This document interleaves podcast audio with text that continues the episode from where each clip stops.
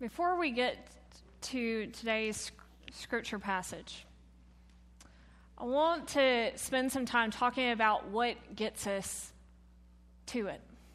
Today we're going to be in 2 Samuel chapter 12, and we're going to be talking about David. And we all know David. As Jennifer reminded the kids, David's the man we attribute the Psalms to. This man who wrote these songs to God that we so often go to when it seems like we're at a loss for words. But David, David is this man who, in Scripture twice, in 1 Samuel, and then again, Paul restates it in the book of Acts, that David is a man after God's own heart. Those are powerful words to see in Scripture. And in 2 Samuel, what we see unfold is a story of what happens when David is king. And the first part of the book is about the success and blessings that come for the people because David is their king. David the man after God's own heart, David, the man who the book of 2 Samuel begins with David mourning over the death of King Saul, the man who had tried to kill David. Here he is mourning his death. Scripture lays the groundwork for us to see David as humble, as good, as, as someone to aspire to. And yet, we know David's story. As I was talking with someone after the 8:30 service, we were talking about how we we'd like to talk about David. We like David, even though we know the moral failing that comes. Probably because it makes David so relatable. We see this man after God's own heart. And we see him fail completely. And yet we see God not give up on him. Because we know the story of how David saw a beautiful woman named Bathsheba, and he didn't care if she was married.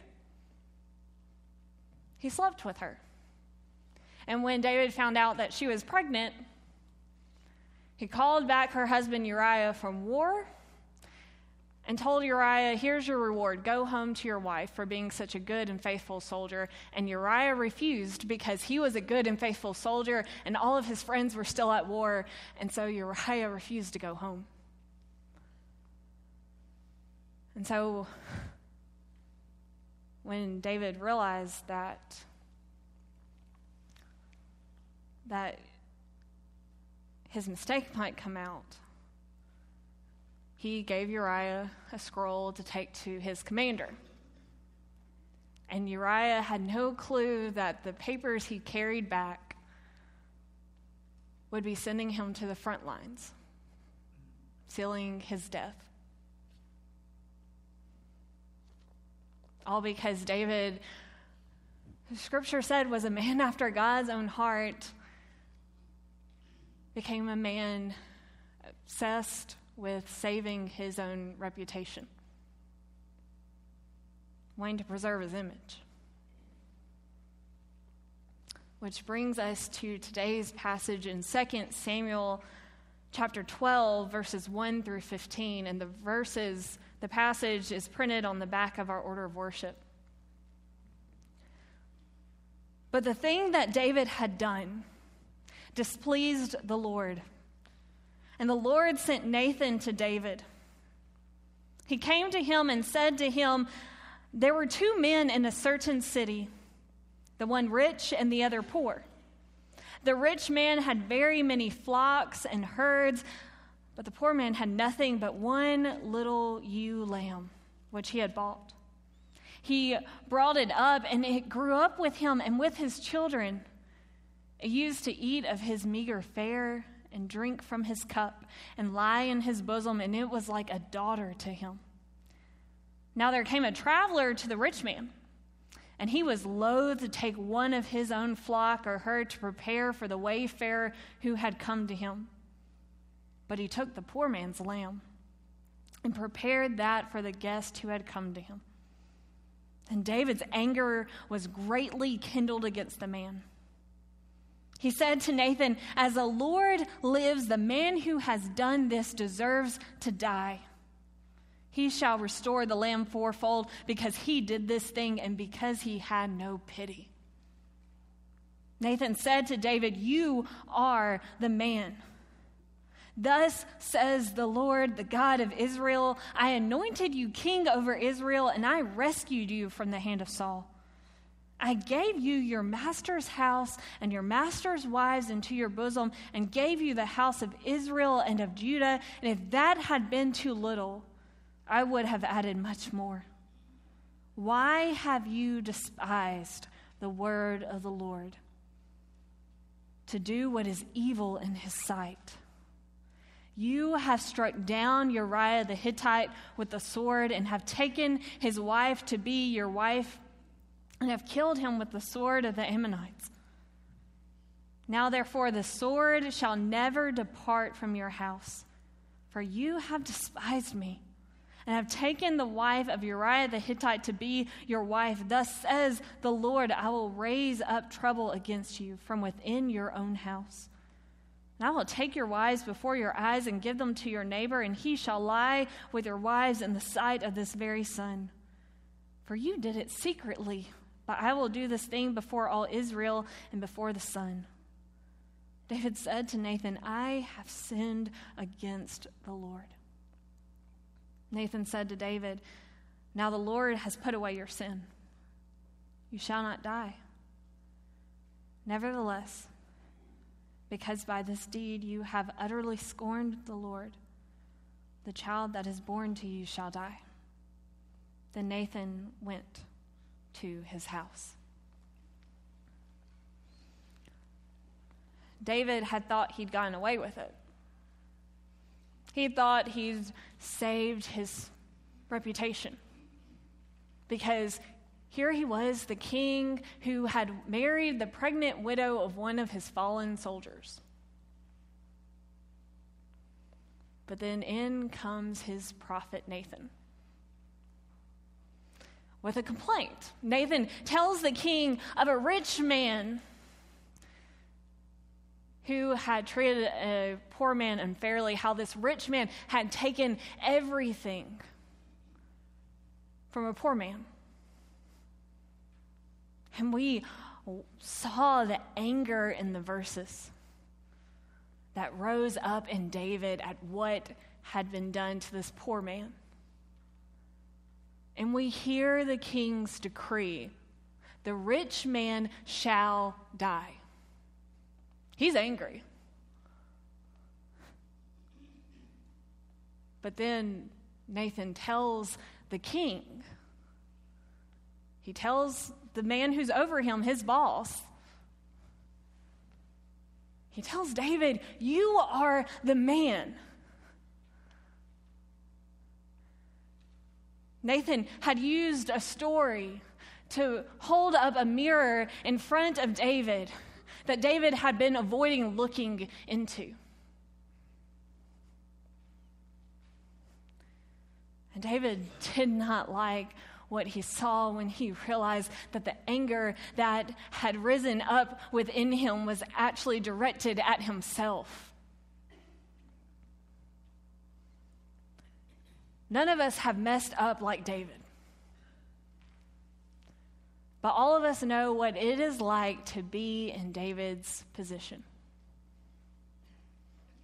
All of us know what it's like to have to face up to our sins and our mistakes. It is painful. It's full of it's moments filled with shame. It's so uncomfortable and and we'd rather not go there. I mean, I remember as a child, the moments I dreaded the most was when I would mess up and I would have to face my parents and see the disappointment on their face. But we don't even have to face someone to feel the discomfort at what we've done wrong. Because sometimes we can look into our own reflections in the mirror and we can see a heaviness and a burden that maybe not anyone else sees. Because all of us know good and well where we have messed up. All of us know our sins, our mistakes.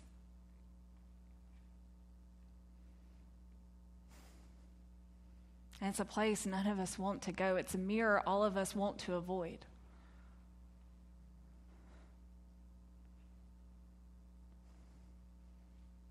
But the thing is, God's word always has a way of finding us.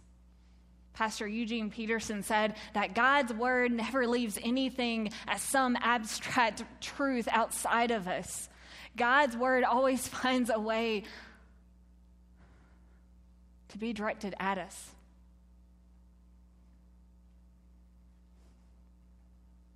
And that's hard. We're okay talking about sin. We're okay saying that sin is what separates us from God. And we're perfectly fine talking about anyone else's sin.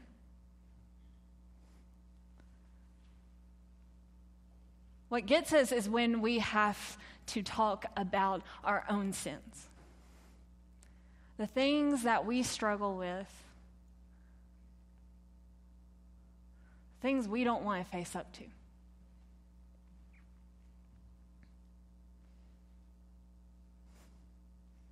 No, we, we don't want to face our mistakes. We don't want to own what we've done. Instead, we'd much rather just talk about the truth of God's abundant grace and mercy. We'd rather talk about God's love that covers us, God's love that does not allow any sin to ever hold us. We'd much rather talk about God's grace that is so good and so powerful.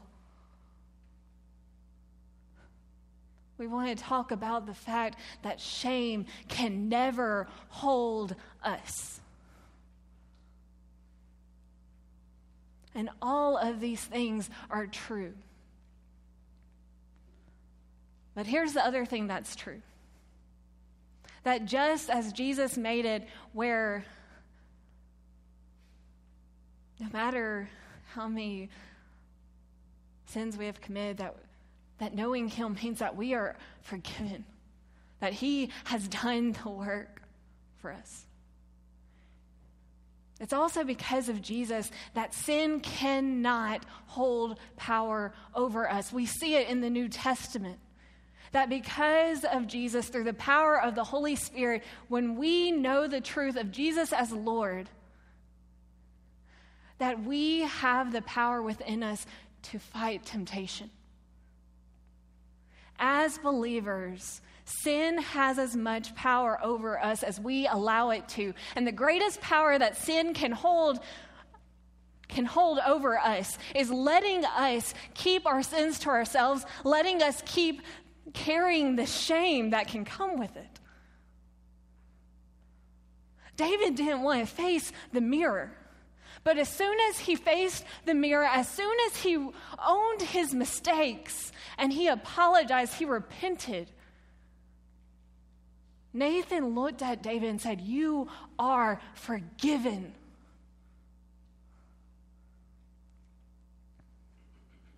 Sin has as much power over us as we allow it to, as we give it.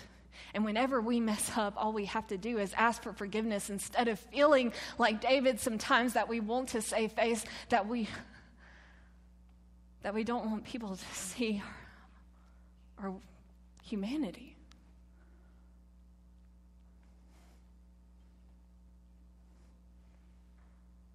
But we have to be willing to face the truth of sin, of our own sinfulness.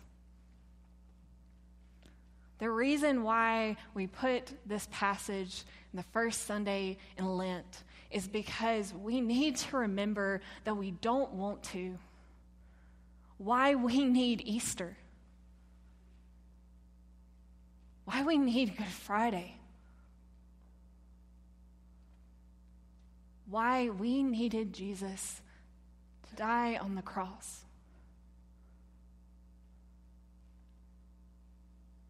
Because all of us have sinned and fallen short of the glory of God. All of us stand in need of the grace and forgiveness and love of Jesus Christ. All of us stand in need of a Savior.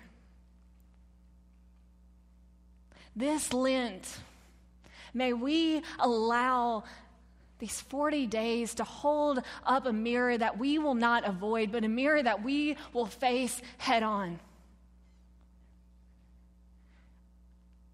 where we will look into and name before God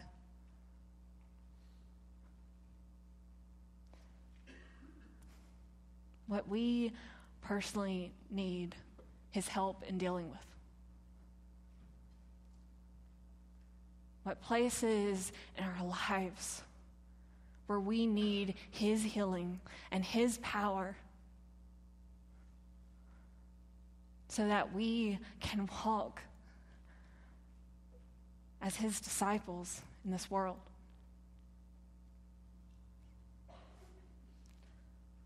This Lent, are we willing to face the mirror? Because as soon as we are willing to name our sins before God, we invite Him into those spaces and we remove the shame that they have been carrying on our shoulders. May we be willing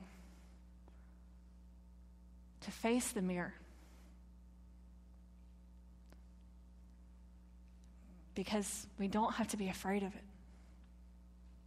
Because we know the truth that every time we face the mirror, every time we lay before God our sins, that He will speak the words, You are forgiven. You are loved. You are mine. So may we face the mirror as we prepare for Easter morning. Let us pray.